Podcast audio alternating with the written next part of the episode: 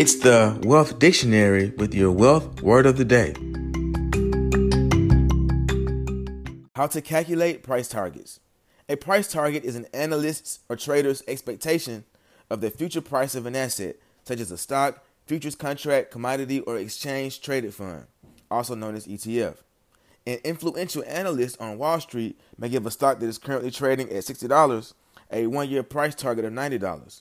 Since some traders rely on analysts' opinions, such a change in price target could have a positive impact on the stock market as traders seek to buy the stock based on the new price target. If you enjoyed today's podcast, please subscribe, like, and share.